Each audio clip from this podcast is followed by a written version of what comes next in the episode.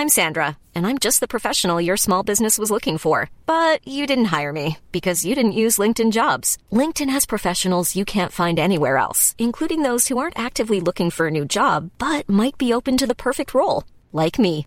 In a given month, over 70% of LinkedIn users don't visit other leading job sites. So if you're not looking on LinkedIn, you'll miss out on great candidates like Sandra. Start hiring professionals like a professional. Post your free job on linkedin.com/people today. There's never been a faster or easier way to start your weight loss journey than with PlushCare. PlushCare accepts most insurance plans and gives you online access to board-certified physicians who can prescribe FDA-approved weight loss medications like Wegovy and Zepbound for those who qualify. Take charge of your health and speak with a board-certified physician about a weight loss plan that's right for you. Get started today at plushcare.com slash weight loss. That's plushcare.com slash weight loss. plushcare.com slash weight loss.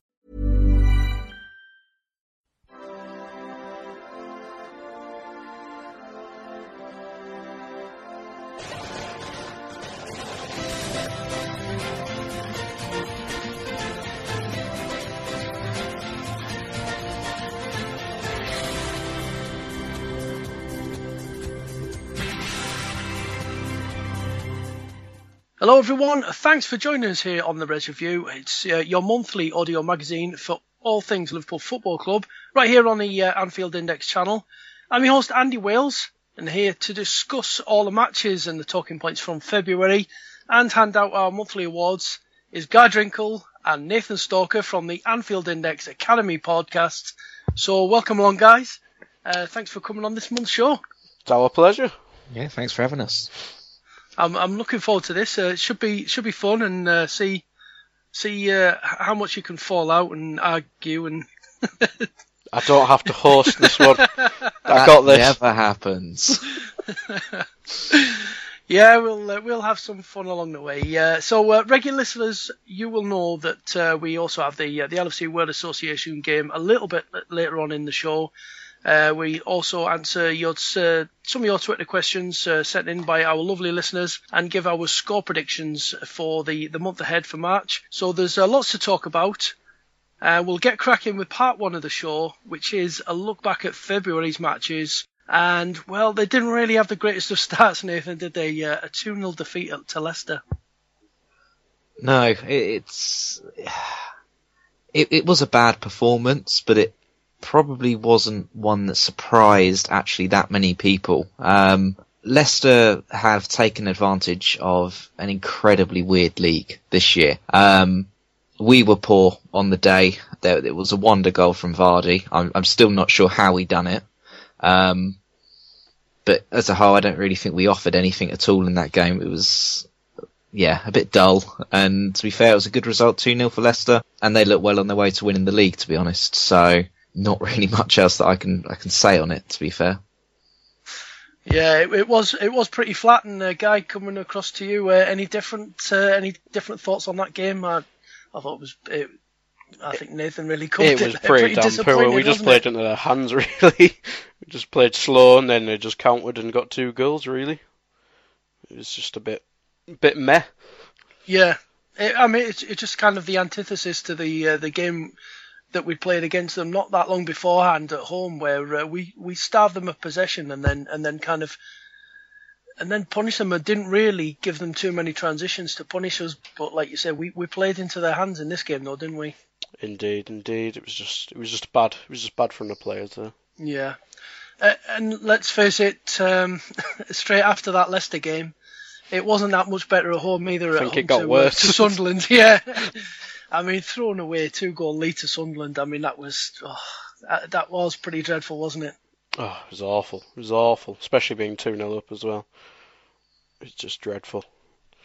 Yeah. I mean, Nathan. I mean, it, can you actually explain that? How you can dominate a game for 80 minutes and then throw it all away in 10?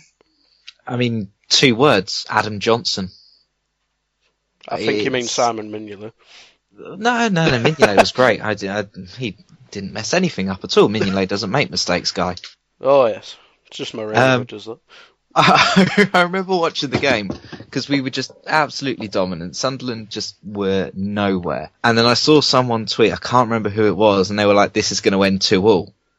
And I, I have no idea what happened in the, those last 10 minutes, but we just let them back in the game. Mignolet was Mignolet. He is just crap. Um, and we just, yeah, threw two points away for, for no real need. I mean, the probably highlight of the game, the only thing that we'll remember of it is it was when Klopp had appendicitis. Um, and, and that's much. not really what you want to take as your main point from a game. Yeah, I, th- I think uh, them last 10 minutes we all felt his pain, didn't we? I'd, I'd, rather have had appendicitis. I've had it, and it was more bearable uh, so the last ten minutes of that game. Yeah. yeah, it was much like it. Um, now our next game was in the FA Cup, the uh, the replay at uh, West Ham. Now we lost two one, but I was actually looking forward to getting your thoughts on this game because again we saw a lot of the the youngsters uh, given a chance in this game, and and Guy, I think it's uh, fair to say the kids played well here, didn't they? Yeah, it seems to be the common theme whenever we play the kids. Really, the kids play well, and then the experienced players play pretty bad. Um, I think it was more of the same in this game. Um, Ilori was good, showed probably he deserves more chances, I reckon. Um, Smith probably had one of his more quiet games. He, he, has been impressing going forward, but he's been poor defensively normally. Kevin Stewart, he well, he got he, he worked his way into the first team. Now he got his injury, unfortunately. But yeah, um, I think out of the out of the lot, though, I think Chirivella impressed the most because he, he he's been struggling in the uh, under 21s, and then to come in the first team against a very good West Ham team, who have probably one of the best best midfields in the league, in my opinion. Very good this season. I think he played very well, considering it's probably his first actual start for the first team, off the top of my head. But yeah, it was it was it was a good performance from a team that you'd expect to lose against West Ham, considering the teams. Mm. Uh, Nathan, what about you then? Uh, was was there uh, any of the young players that you thought particularly stood out?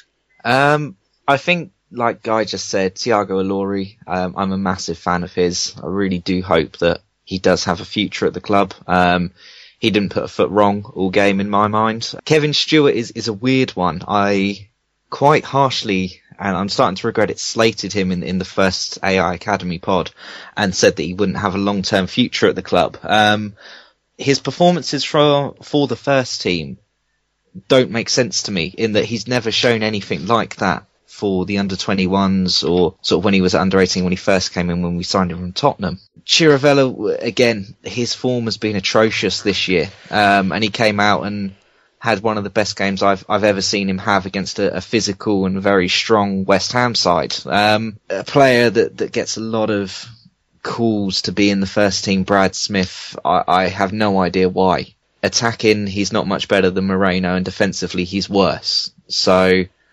I, am not really sure on the Brad Smith hype, um, and I'm not going to talk about John Flanagan because I'll, I'll, I do not think no. he really qualifies as a youngster anymore, does he? I, um, I, no. Well, I mean, just, just just briefly while we're on, on you know, talking about that with the uh, the guys struggling at the under 21s, but but shining when they're playing in the first team. Do you think there's something to be said there for how competitive the under 21 football is compared to actual competitive first team football? You know, perhaps uh, maybe there's there's something that that first team football provides a spark within a player that that they just don't seem to get and they don't lift themselves for under 21 level. Uh, well, personally, I think it's a it's a good it's a good question because you see at the under 21 level, some players do shine, and then when they actually make the jump up, they struggle but I, I think the I, I, don't think it's the I think the stage helps because it'll inspire the players to play better and stuff like that. But ultimately, I think it's just how competitive the under twenty one league is. Like, no, but not not many teams take it seriously, and the teams that do take them seriously don't tend to breed, breed through youngsters at any particular rate. Like I think Man City are near the top, Sunderland are doing well, Man City don't bring people through. Um, Sunderland have brought through two players this season. It's just, I think it just, I think there is a need to uh, re reformat the league, make it more competitive, and make people care about it. Because we talk on the on the academy pod how um, the under 21s can be can be problematic. Just the fact that there's never a settled team, especially for the for our under 21s. So it, it's it's difficult because it's not it's not a team. It's basically our sub bench when we've been struggling with injury, injuries, just getting getting a run out. Basically, it's basically back to the old reserves there. So, what about yourself, Nathan? Do you do you think there is something to be said that said for that for the, the difference in intensity between under 21 and first team football maybe having a different motivating factor for, for players? Yeah, I, I think the a big big difference is the the physical side of of the game. You we've got players likes of Ryan Kent in in the under 21s who I believe will be a first team player for us in, in a couple years, but because he's a, a more tricky player, um, he, he has a lot more time and space and, and not someone sort of shoving into him. I actually think it's where Stewart has shone in, in the first team is because he is quite a, a, big physical guy. He can put his weight around. Whereas if he's doing that in the under 21s, the guys are just going to go down and then he's going to end up picking up sort of silly little yellow cards and bits like that. Um, I do agree with Guy, and it, again, it's something that the three of us have all said on the Academy pod, is the under 21s league as it is now isn't sustainable and it isn't productive for us to bring through players and have the amount of English players and homegrown talent that the squads need to have by rules now. It, it doesn't help them take that jump into the first team. Um, what we can do about that is, is a different conversation for another pod. But I think, yeah, the big difference for me is, is the physical side and the motivation. Yeah, always playing for the first team. You're going to want to give that little bit extra. And, and we're seeing the likes of Stewart excel in doing it and by giving these chances that I don't think they would have had potentially under previous managers. Yeah, uh, it's a fair point. I mean, I know we've gone off on a slight bit of a tangent here, but uh, yeah, just while we were talking about that game, it was in, uh, interested to get your thoughts on that. So uh, anyway, moving back on to uh, the matches uh, through February, and um, after a, a, hit and miss, disappointing start to the month, uh, it all suddenly got a lot better on Valentine's Day, and it was it, it, was the St Valentine's Day massacre for Aston Villa. And Guy, six 0 Did did you see that coming? Well, with how we've played up, in, especially in forward areas this year, I didn't ever see us scoring more than three. But I think it one it shows that we've missed Sturridge a lot, and two it shows that Aston Villa could probably go straight down to League One.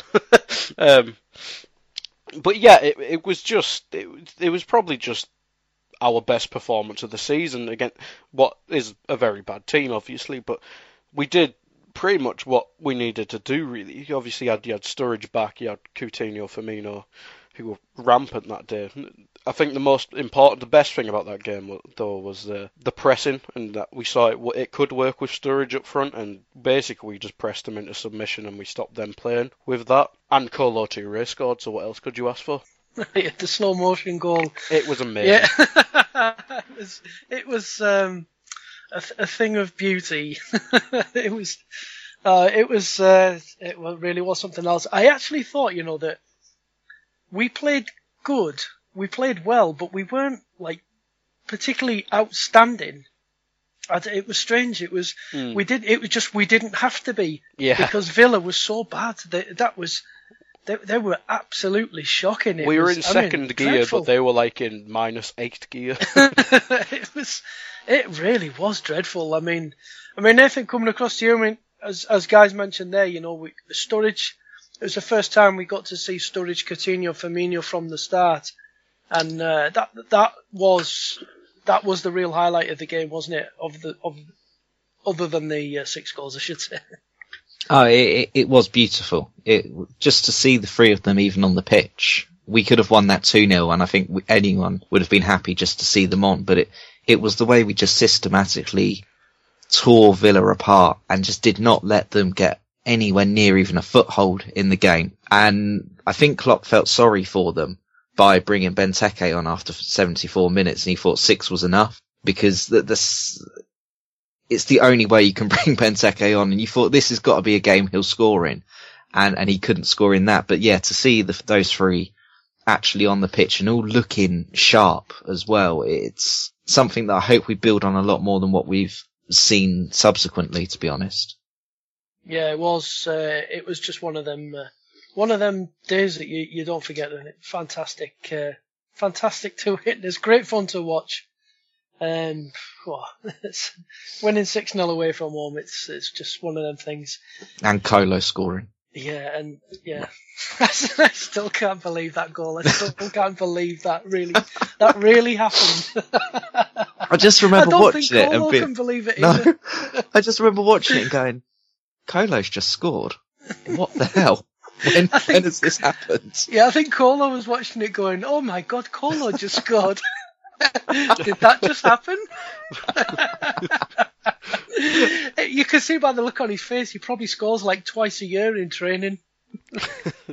ah, no, I reckon he's like Zidane in training. He just goes for worldies all game. Oh, he scores some beauties in training, definitely. Oh, 100%. There's some 40 yard screamers yeah. in there. He runs like he, runs, he runs like Zidane's grandpa, but never mind. uh, anyway, we, we went from there onto uh, into Europa League action, and uh, we might as well, you know, talk about these, cover these games together.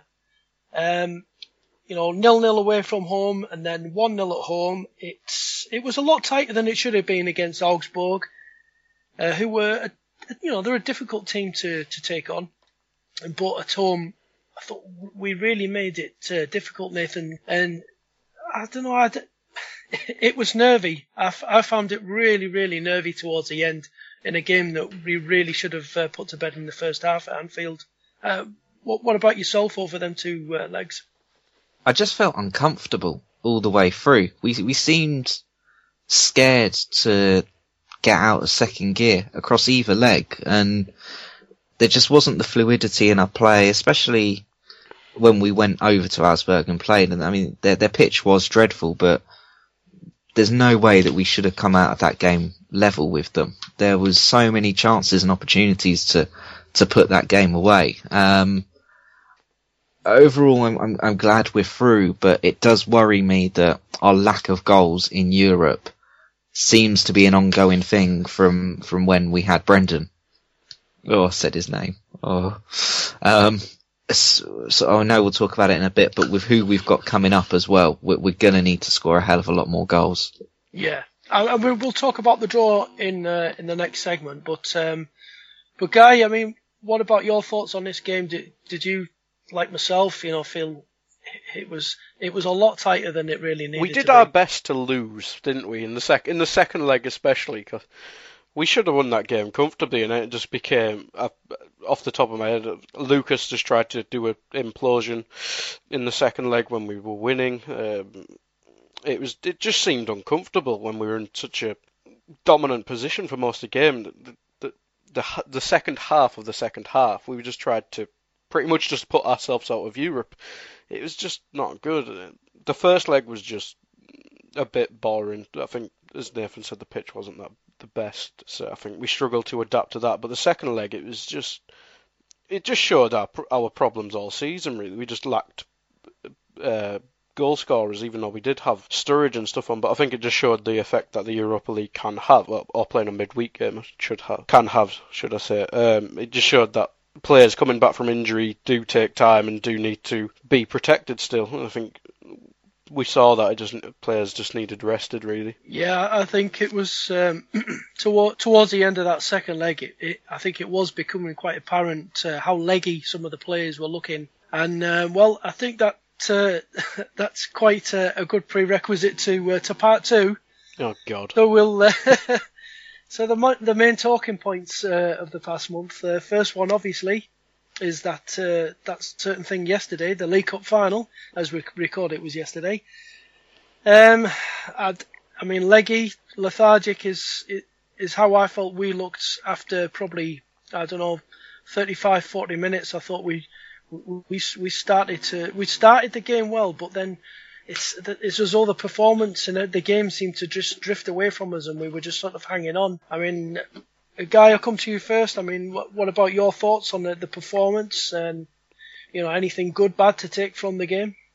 It was just heartbreaking, wasn't it? It's, you we build it up so much in your head that we beat Man City earlier in the season. We well, we actually battered them. Can we can can we do it on the bigger stage? We've we've got our better players back. On paper, it should work, but I think after the first I don't know first 20 minutes where we looked good, it just showed that you can't really you can't really beat in terms of football a well structured team, and I think that's just what Man City were. They had uh, Fernando, Fernandinho, and uh, Yaya in midfield, and I just think we struggled to bypass that. And then once we did, you had Kompany and Otamendi, who even though Otamendi struggled at times this season, he just showed that that that centre back pairing is probably the best in the league, and it was just them controlling the game, really controlling our in terms of our attacking play. We just couldn't do anything to him really. And well, until Origi came on, I thought he changed the game personally. Just he, he added that extra energy that Sturridge wasn't showing on the day.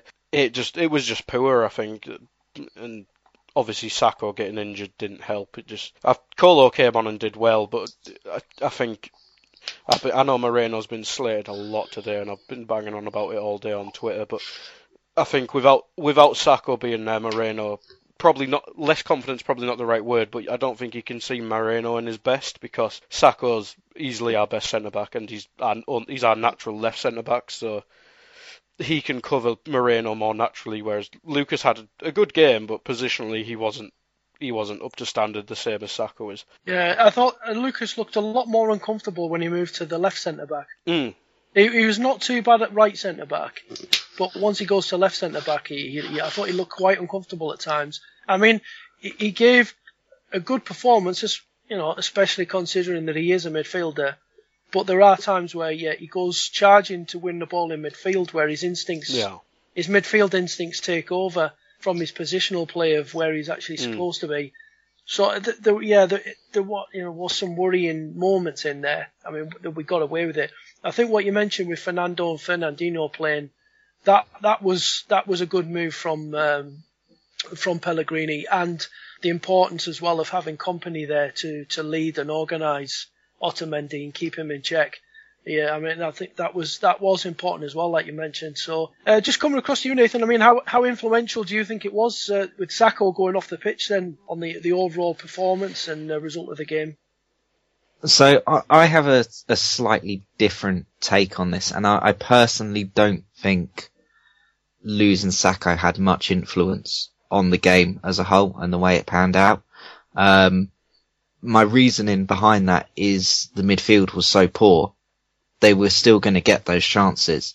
And when you've got Lucas playing in defence, he is going to run out and, and positionally he isn't very good.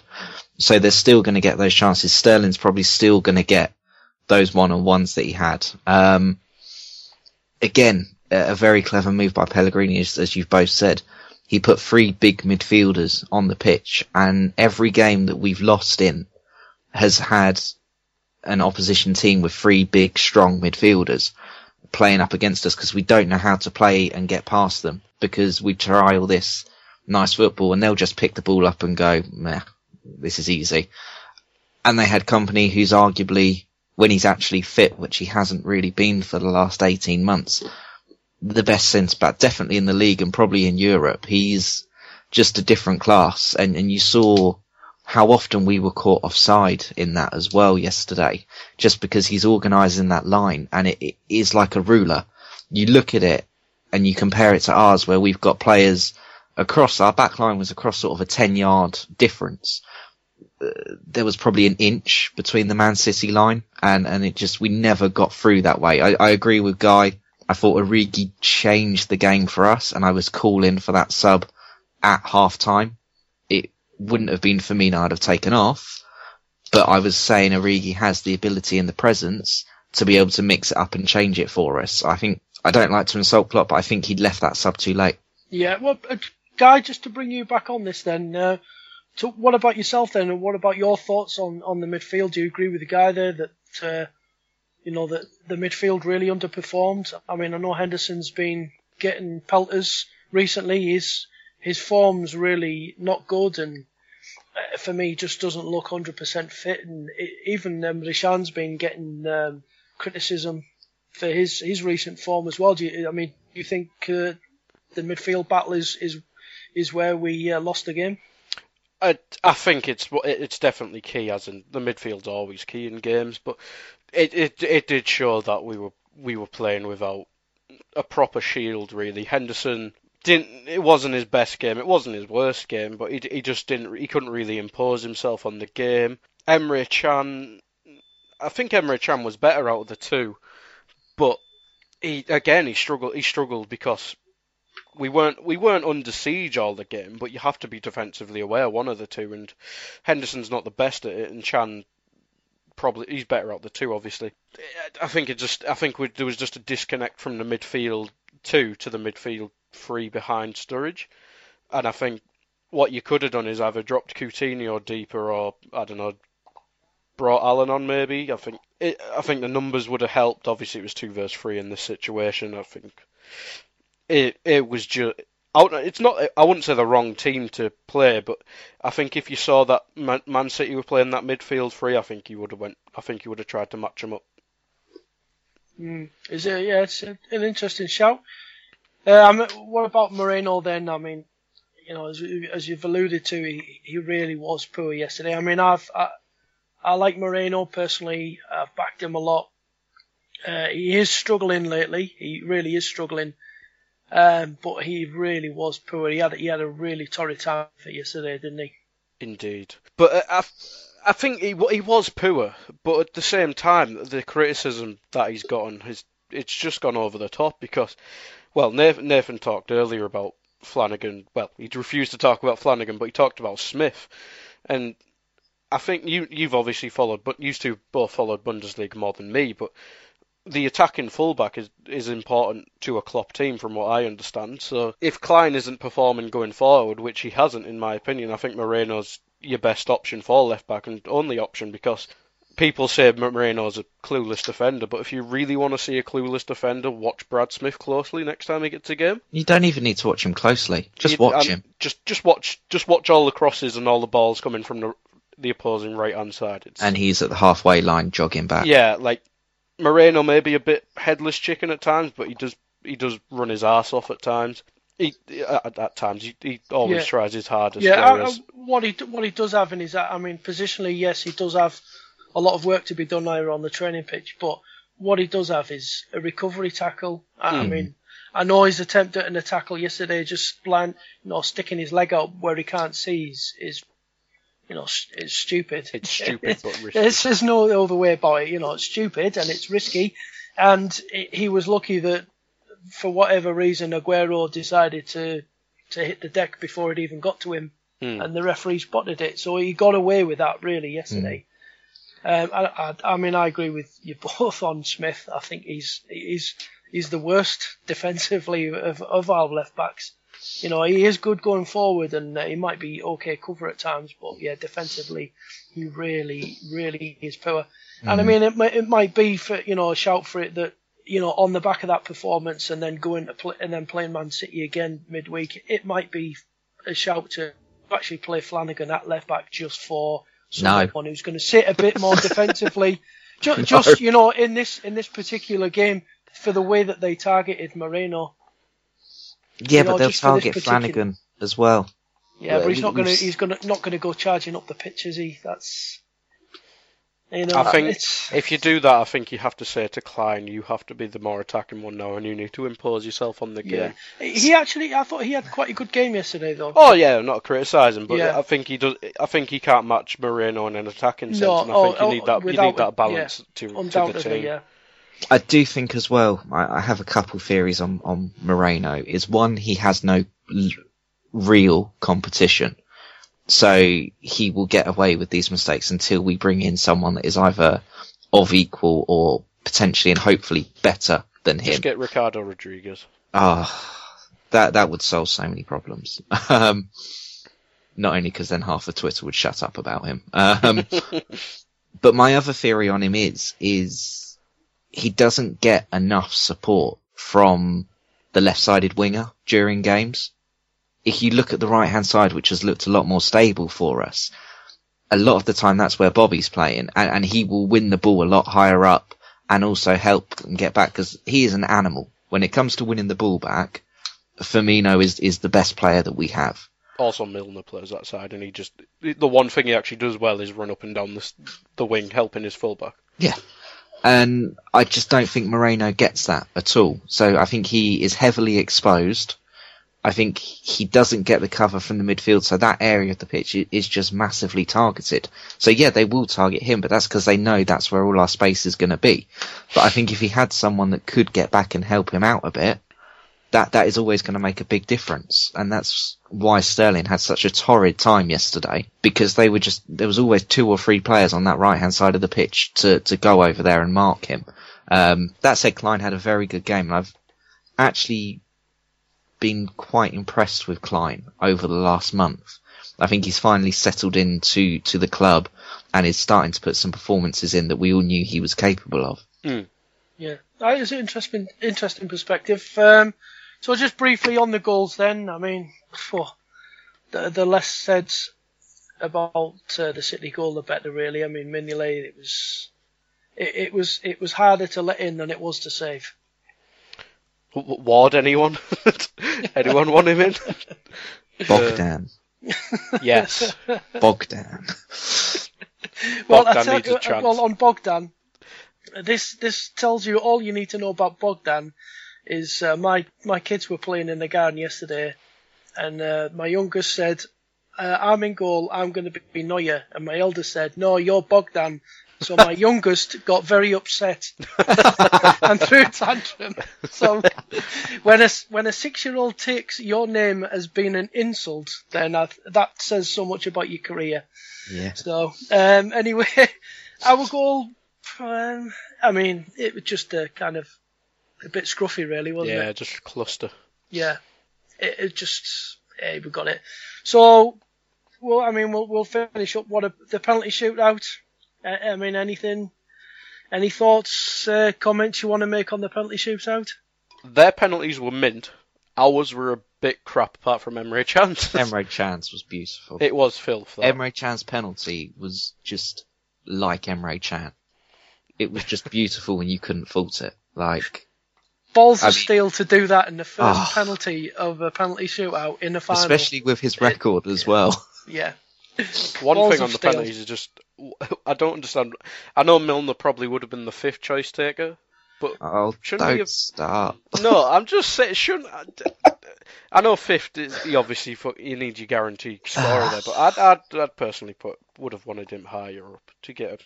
I would have put him second or third. Yeah, I would uh, guaranteed scorer because yeah, get the get the goals. Yeah, get the goals on the uh, on the card first. Yeah.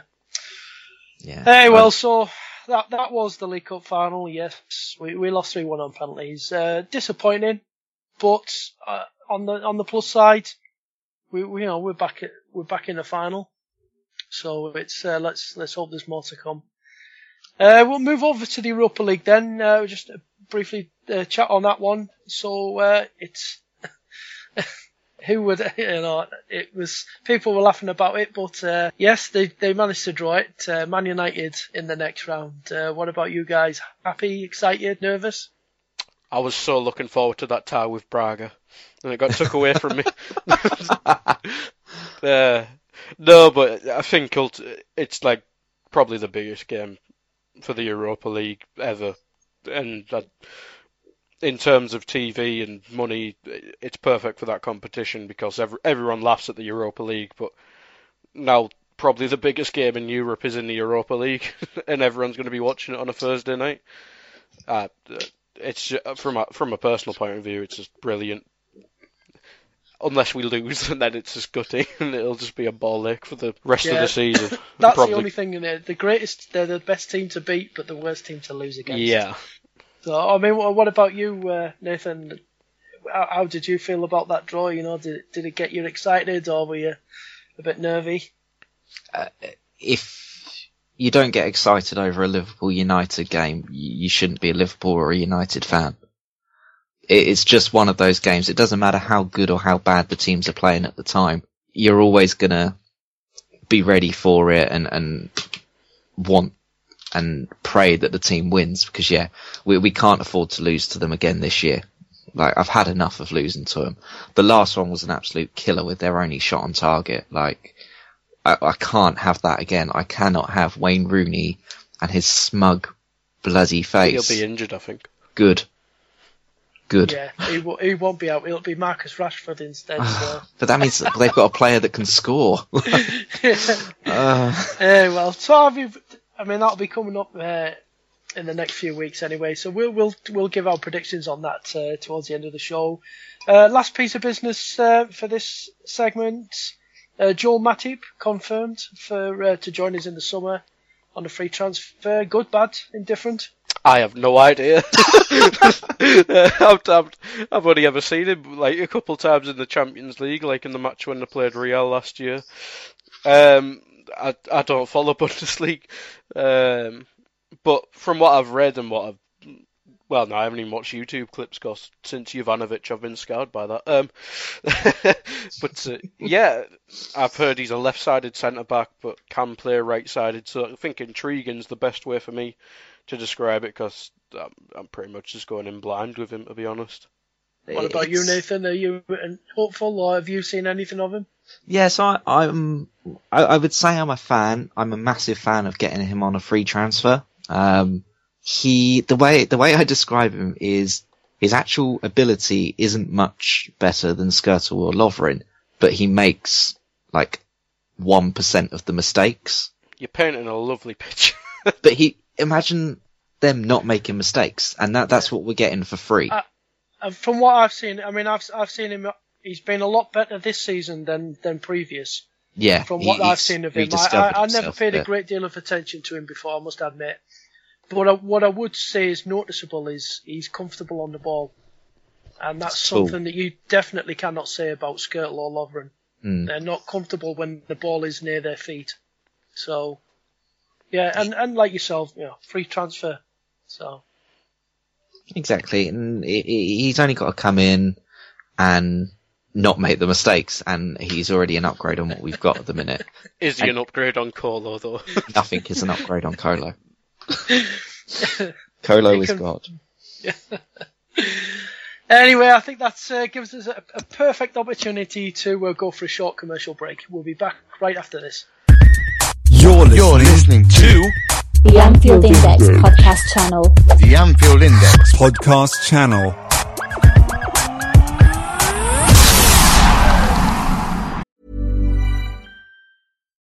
Life is full of what ifs. Some awesome, like what if AI could fold your laundry? And some, well, less awesome, like what if you have unexpected medical costs? United Healthcare can help get you covered with Health Protector Guard fixed indemnity insurance plans. They supplement your primary plan to help you manage out of pocket costs. No deductibles, no enrollment periods, and especially no more what ifs. Visit uh1.com to find the Health Protector Guard plan for you. Ryan Reynolds here from Mint Mobile. With the price of just about everything going up during inflation, we thought we'd bring our prices down. So to help us, we brought in a reverse auctioneer, which is apparently a thing. Mint Mobile unlimited premium wireless. Ready to get 30, 30, bit to get 30, bit to get 20, 20, 20, bit to get 20, 20, bit to get 15, 15, 15, 15 just 15 bucks a month. So, Give it a try at mintmobile.com slash switch. $45 upfront for three months plus taxes and fees. Promote for new customers for limited time. Unlimited more than 40 gigabytes per month. Slows. Full terms at mintmobile.com. Millions of people have lost weight with personalized plans from Noom, like Evan, who can't stand salads and still lost 50 pounds. salads generally for most people are the easy button, right? For me, that wasn't an option. I never really was a salad guy. That's just not who I am. But Noom worked for me. Get your personalized plan today at Noom.com. Real Noom user compensated to provide their story. In four weeks, the typical Noom user can expect to lose one to two pounds per week. Individual results may vary. Okay, welcome back to uh, the Reds Review, where I've got Nathan and Guy with me from the Academy Pod. And uh, time now for us to get hand out our awards. Uh, we're going to start with our Goal of the Month award. So Nathan, I'm going to start with you. Uh, who was your Goal of the Month for February? Kolo Toure, Aston Villa. Just, it has to be. There, there's only one winner of this award this month. And it has to be Kolo. Yeah. This this is not a comedy award. this is not a gimmick award. this No, is no, real. no, no, this no is not gimmick. the James, the, not not the uh, the Vincent James McMahon award. Leg- Legacy of Excellence. Yeah. this is a real thing. Um, okay, if I have to do a genuine one, it, it, I'll stick with the Villa game. Um, and I will actually give it to Divock Origi for his goal in that game, purely because the amount of one-to-ones that, one-on-ones, sorry, that we just have missed and royally missed this season. And he comes on as a sub, gets the ball, and just goes for it, gets his head down, and I think it was 27 seconds after coming on. Yeah. And I not think only some, that, not only that, I would say as well is his first touch was lovely. yeah, exactly. It's so yeah, that he will be my serious goal of the month winner. Okay, yeah. What about yourself, guy? Then, who won your goal of the month for February? Other than Kolo Toure, of course. Um, I, I think uh, for me it was between two. You had the uh, in the Aston Villa game, you had Can's uh, goal. I think that ju- I think that just showed uh, what the future's about. Really, we had pressing up high, intensive pressing, and it just worked. It just worked out into chances that we event we took. Uh, nice finish from outside the box, and the second one, which I'll actually give it to, is Coutinho's free kick against West Ham under the wall. That, that's just that just shows that he's such a clever player, really. And I don't think anyone you don't have to explain it to anyone, but it's it's just you don't see it that often, and it's just beautiful. Yeah, that was uh, quite ingenious and cheeky. And yeah, I loved that one. Uh, personally, I, I have gone for the one one that you mentioned there, Emre Can against Villa. I just particularly really like that goal. So that that's my spot anyway. Uh, Player of the Month award then back over to you, Nathan. Who won your Player of the Month for February? Ooh. I am going to give it to Roberto Firmino this month. I think we're finally now seeing what this guy can do. I mean, I've been harping on about him for probably two years now, um, and Guy is was more than sick of me going on about him constantly. Um, when we I was to, all for Adam Lallana, mate. you, you, he was. I mean, I, I, yeah, it has been a good two years that I was going on about Firmino. Um, and we're still not seeing a hundred percent of him. Andy, you- you've seen him for Hoffenheim, and I don't think we've seen the full Firmino yet.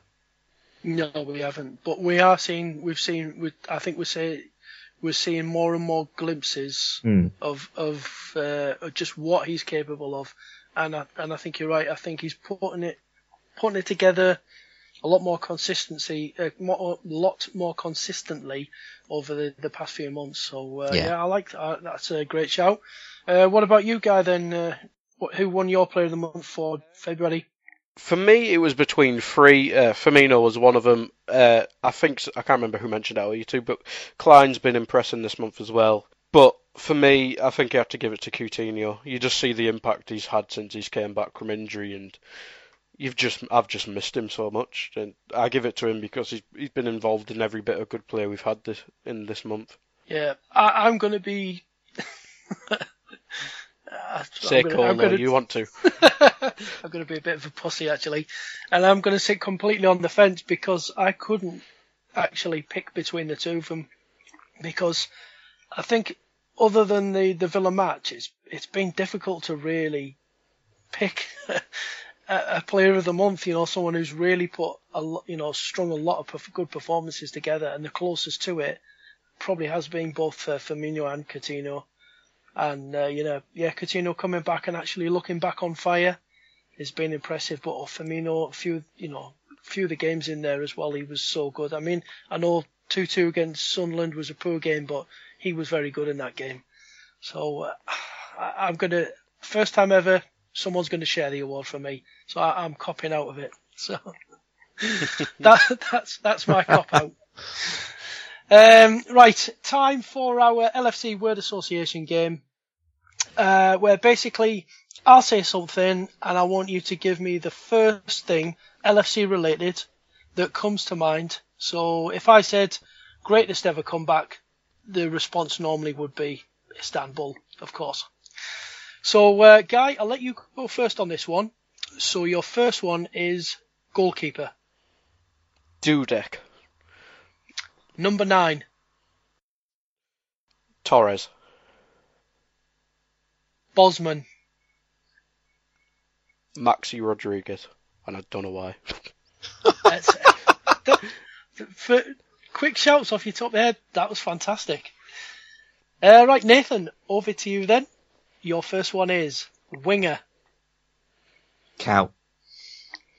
number seven. Ooh. Ooh.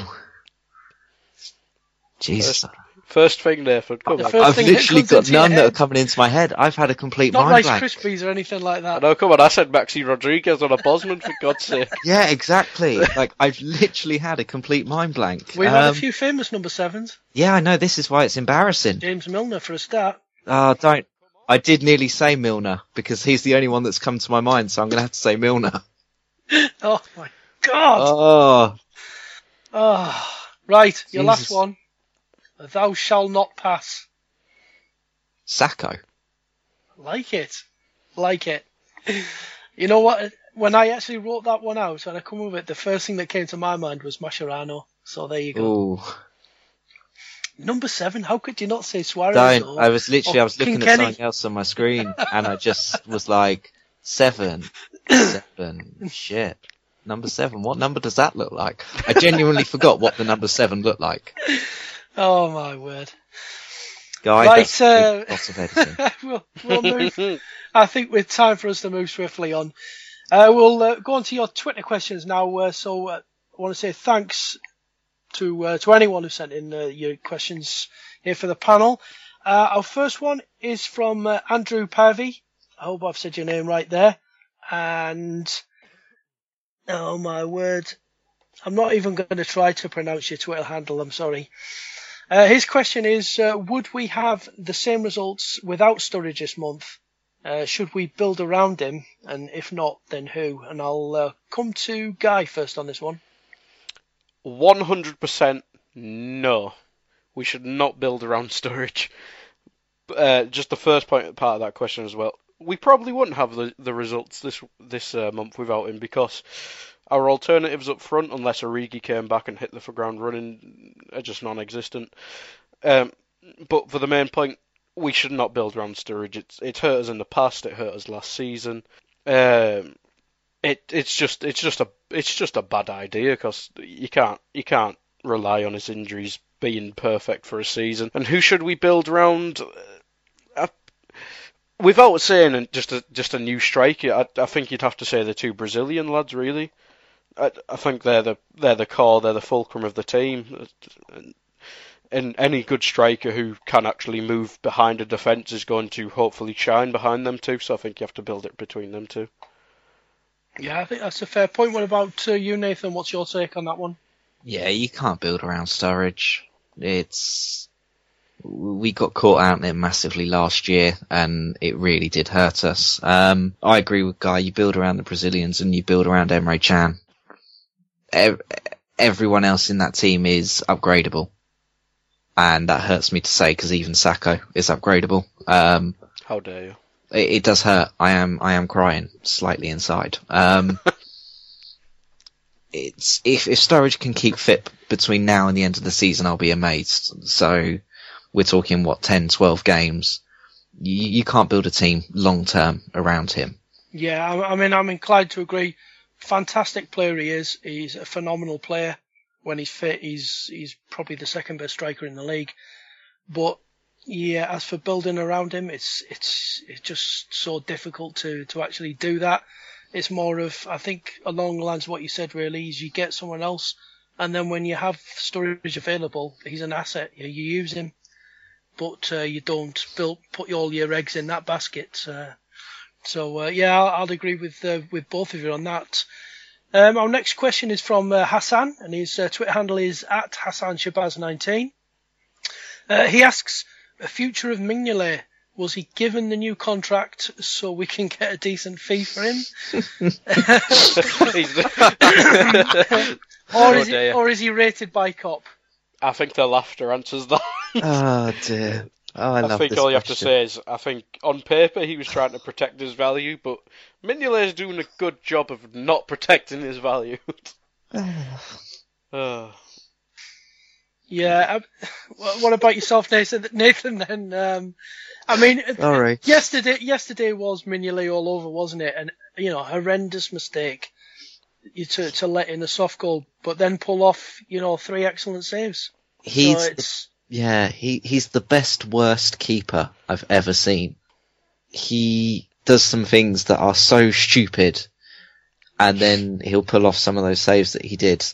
I am praying that in the summer he is gone, and someone like a Sunderland or a newly promoted team pays good money, or just any money actually, for him. Um, I can't see the, that contract being genuinely because we rate him. Like, he's widely regarded as an awful keeper, and I've gone through and looked at the other teams in the Premier League, and I've put him in, easily in the bottom five of sort of first or, or starter keepers for the entire league. So, I would like us to upgrade him and bring in Timo Horn, just because Timo Horn is incredible. Yes, I am well and truly on that uh, one. I've been on that one for quite some time. I think he's fantastic. And he's available for 9 million euros. You heard that right. That is his buyout clause.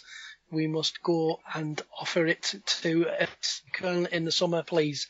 Do it. Um, yeah, I mean, Mignolet might actually make a good number two because when he's when he's on form, he's a good shot stopper. But when he's not on form, he doesn't shot, uh, stop shots, and that becomes a bit of a problem because he doesn't really have too much else to his game.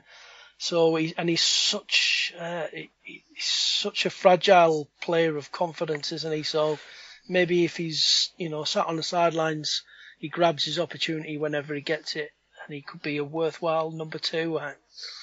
I, um, I do best think case that's scenario yeah. for him, but yeah, ideally see if we can get four or five million for him if possible. Yeah, So- but whatever goalkeeper we bring in, if we keep Achterberg, is going to have issues.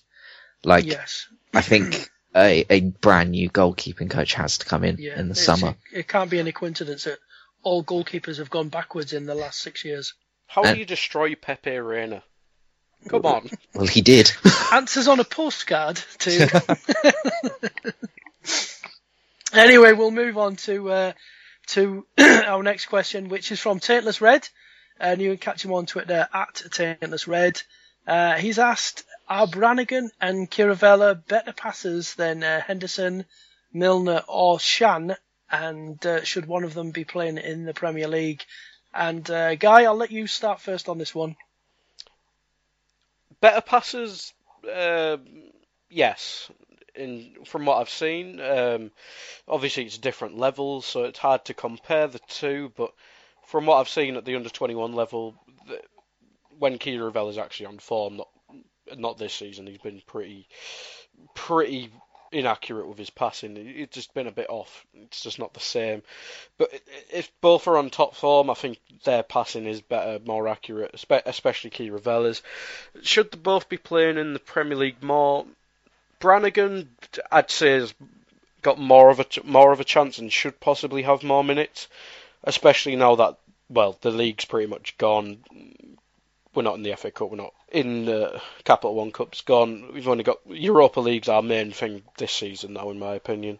So I think the league's now a good opportunity to give players like Brannagan and maybe Chirivella, if we are struggling for numbers, minutes. Um, I think Brannagan could start more games, whereas Chirivella may be on the bench. But I would, I wouldn't.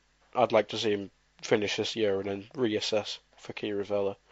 So what about you, Nathan? Uh, Brannagan, Chirivella, are, are they better passers than Henderson, Milner, or Can? And uh, you know, and should they be playing in the Premier League? I I think they're both cleverer with the pass than Henderson and especially Milner, who's just brain dead. Um, like their distribution of the ball is is very good. Um, Chirivella, we, we did touch upon it earlier, and again we we've said about it on the AI um, Academy pod. He is having a, a, torrid time this year with form. Um, he's had a handful of good games, and I'm I'm clutching at straws saying a handful. He's been very disappointing. Um, Brannagan, he ran the show in, in the first game against West Ham in the FA Cup. Um, that said, do I think either of them are ready for more Premier League games or, or to take one of their places? No, I don't. Um, Chirivella is probably a good two, three years away from really having a solid claim for it. Um, and I think where we'll be in two, three years is going to make it even harder. Brannagan physically, I don't think is up for the demands of Premier League football yet. I think he could do the occasional job, but I don't know if that's at the detriment of, of giving, say, Origi more minutes or someone like that, because the first one out of the team for me would be Milner. Um, so if Brannagan did bulk up a bit, I reckon we would be having a different conversation this time next year. But as we are as of today, no, I don't think either of them are massively ready for more minutes. Could Brannagan play as part of a midfield three then? I think that's the best for him in my yeah. opinion. You know, so not, not so not having to push forward as much. You know, just just you know a bit more central midfield, get him in because he, he did seem to be uh, quite keen on getting stuck in and putting himself around, and you know with that natural enthusiasm of, of a young player just coming into the team, it, you know could could that be an avenue to uh, to get him, uh, you know, two or three games? The only thing about that is if you play the midfield free, I think the only role that he could take would be Henderson's. Mm. And unless Henderson's fitness uh, deteriorates, which might be possible, uh, I'm not a sports scientist or anything like that, but he's not looking 100% stuff like that. But I think if you had a midfield free uh, of Can, Henderson, and Allen would be my strongest midfield three. Uh, I think Henderson's the one he could replicate Yeah. in that role, whereas you can have Can and Henderson who can Chan probably deepest and then can rotate with Allen, and then Allen can link it, and then Brannagan or Henderson can go box to box. I think that's the best way you could do it. Yeah, it's, well, well, well, just on this then, we're, you know, we're talking about academy players here and you know opportunities. You know, to move away from just Brannagan and uh, Chirivella, is is there any other academy players you know that, who you think there could be opportunities for them to to get some realistic minutes, you know, in the remainder of the season? I would love Toni Gomes to start playing. I playing. knew you'd go there. I mean, Manchester United are playing that Rashford kid, Uh-huh. and Toni Gomes has got better stats in, in the under 18s, so he's a young striker. Why not? I love I love Toni Gomes. He's he's he's one to look out for if you're not familiar with the under 18s. But realistically, he's probably not going to get many minutes. But I think you can look at players like Kent or Joe maybe get some more minutes if you're trying to play more direct from the wings. Uh, and then defenders, there's not many unless you count Ilori. I think Ilori could do with a lot more minutes in the Premier League. And if you want backup for Clyne, we mentioned it on the last AA Academy podcast. I think Ryan McLaughlin's the best backup for right back out of the lot, really. I think he can bring what he has, but more in attacking sense as well. Um, but yeah, there's there's a, there's a few, but I'm I'm not sure how many are actually ready to make the jump. But there's always a surprise there, as we said with Kevin Stewart. No, I don't think anyone, not just the people Yeah. at the Academy podcast, saw that coming. So. Yeah. What about you, Nathan? A- anyone that you think could could potentially get uh, a bit of game time between now and the end of the season? I would love to see Ryan Kent playing alongside um, Coutinho and Firmino.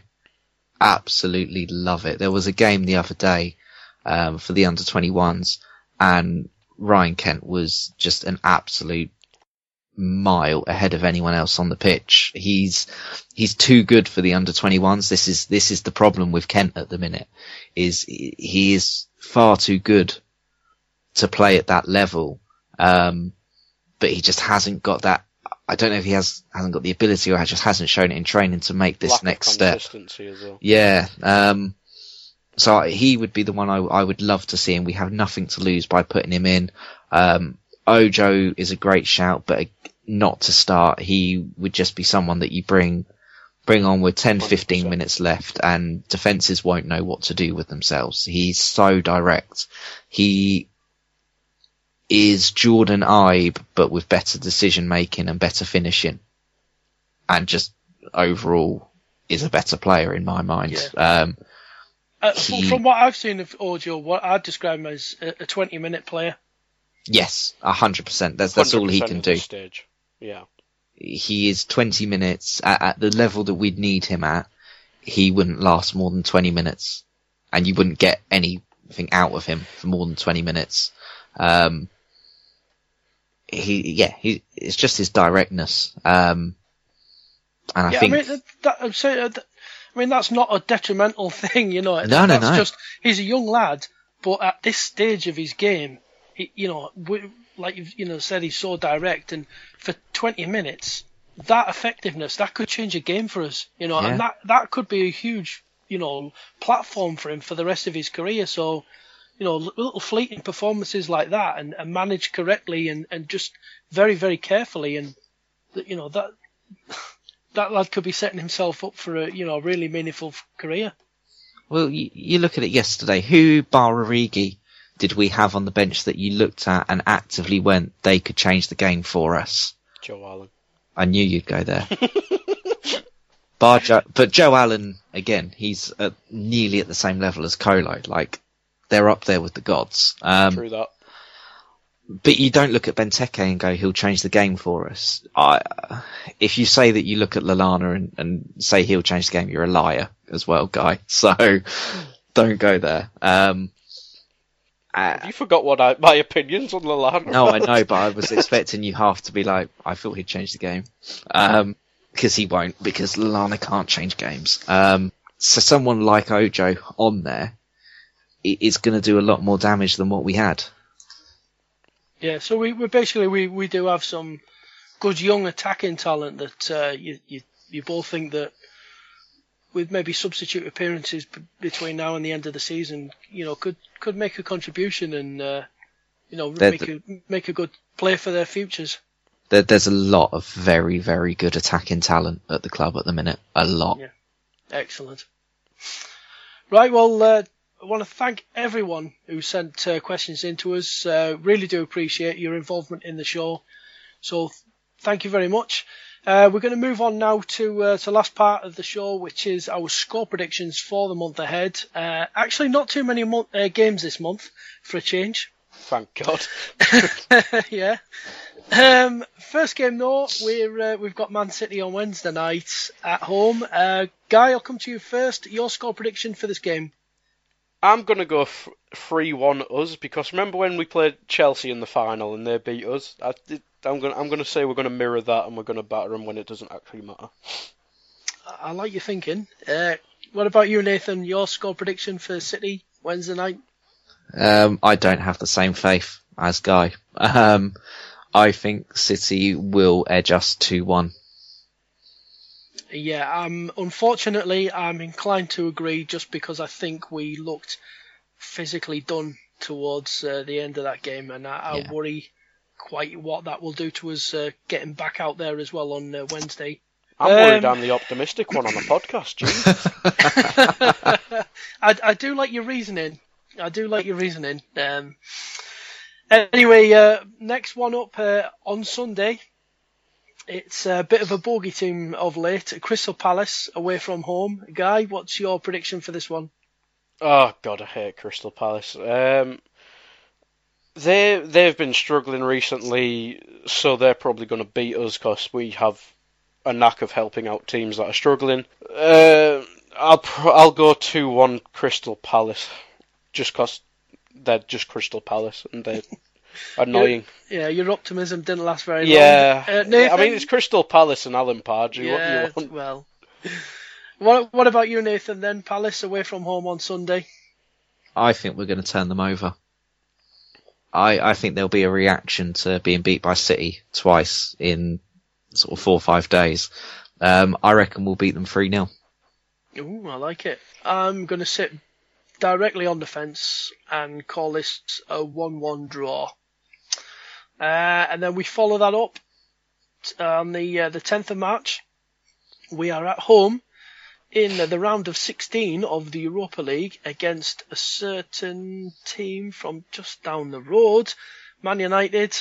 Go on then, Guy. What's your score prediction for the first leg? I think it's going to be boring, just a nil-nil. It's, and I think the second leg will be much better, but we'll get onto that. yeah. Um, what about you, Nathan? Your score prediction for this one?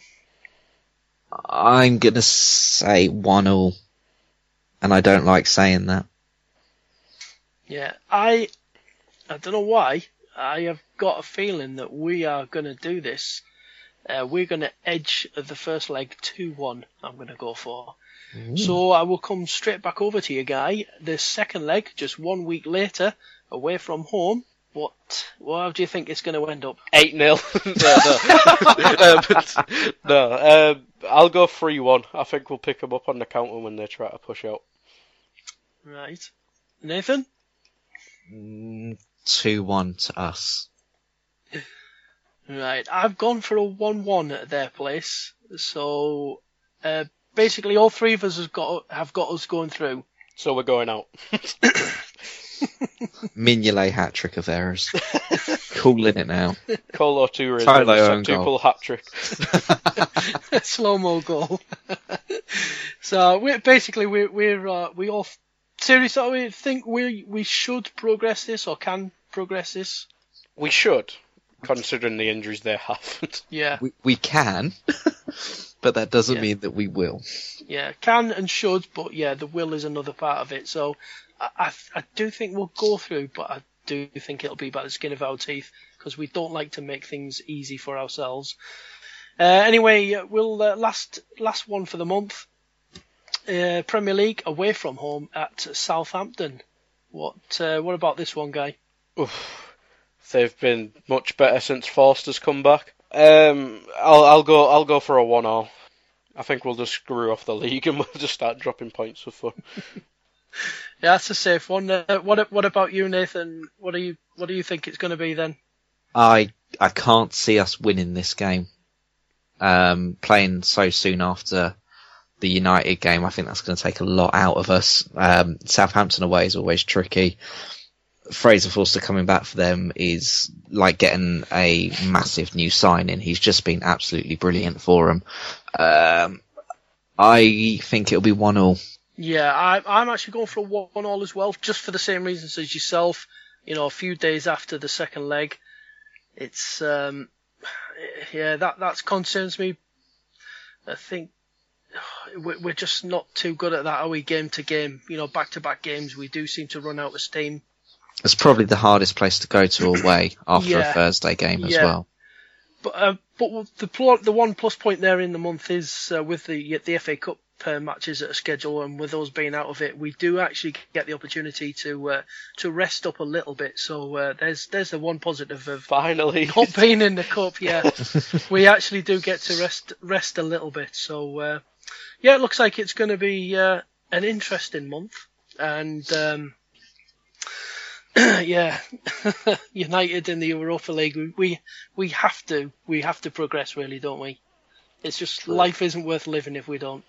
The season's gone as well if we lose that. Yeah. Yeah, I think you're absolutely right. So uh, before we go, guys, um, I'll start with you, Nathan. Any plugs uh, you want to give out? Your Twitter handle? Anything you want to plug?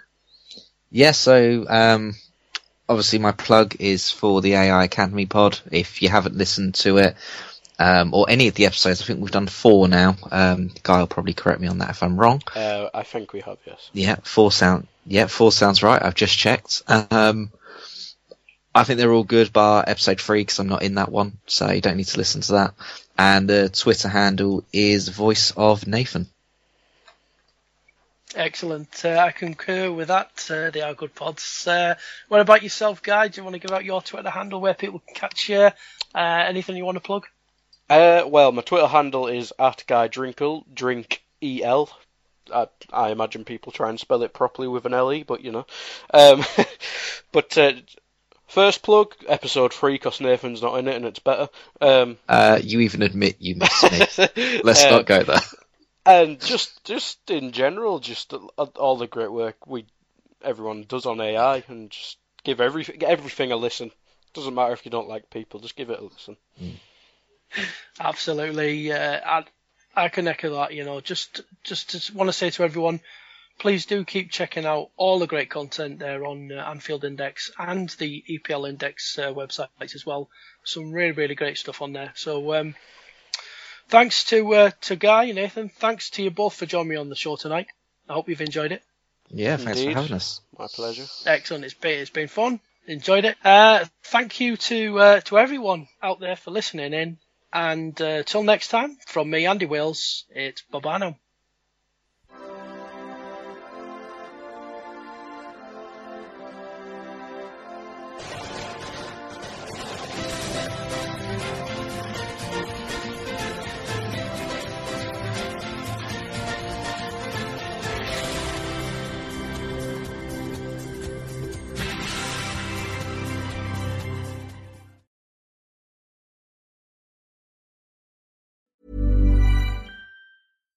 deserves the best, and there's no better place to shop for Mother's Day than Whole Foods Market. They're your destination for unbeatable savings, from premium gifts to show-stopping flowers and irresistible desserts. Start by saving 33% with Prime on all body care and candles. Then get a 15-stem bunch of tulips for just $9.99 each with Prime. Round out Mom's menu with festive rosé, irresistible berry chantilly cake, and more special treats. Come celebrate Mother's Day at Whole Foods Market. Hi, I'm Daniel, founder of Pretty Litter. Did you know cats tend to hide symptoms of sickness and pain? I learned this the hard way after losing my cat, Gingy. So I created Pretty Litter, a health monitoring litter that helps detect early signs of illness by changing colors, saving you money and potentially your cat's life. Pretty Litter is veterinarian developed, and it's the easiest way to keep tabs on your fur baby's health right at home. Go to prettylitter.com and use code ACAST for 20% off your first order and a free cat toy. Terms and conditions apply. See site for details. Planning for your next trip? Elevate your travel style with Quince. Quince has all the jet setting essentials you'll want for your next getaway, like European linen, premium luggage options, buttery soft Italian leather bags, and so much more. And is all priced at 50 to 80% less than similar brands. Plus, Quince only works with factories that use safe and ethical manufacturing practices. Pack your bags with high-quality essentials you'll be wearing for vacations to come with Quince. Go to quince.com slash pack for free shipping and 365-day returns.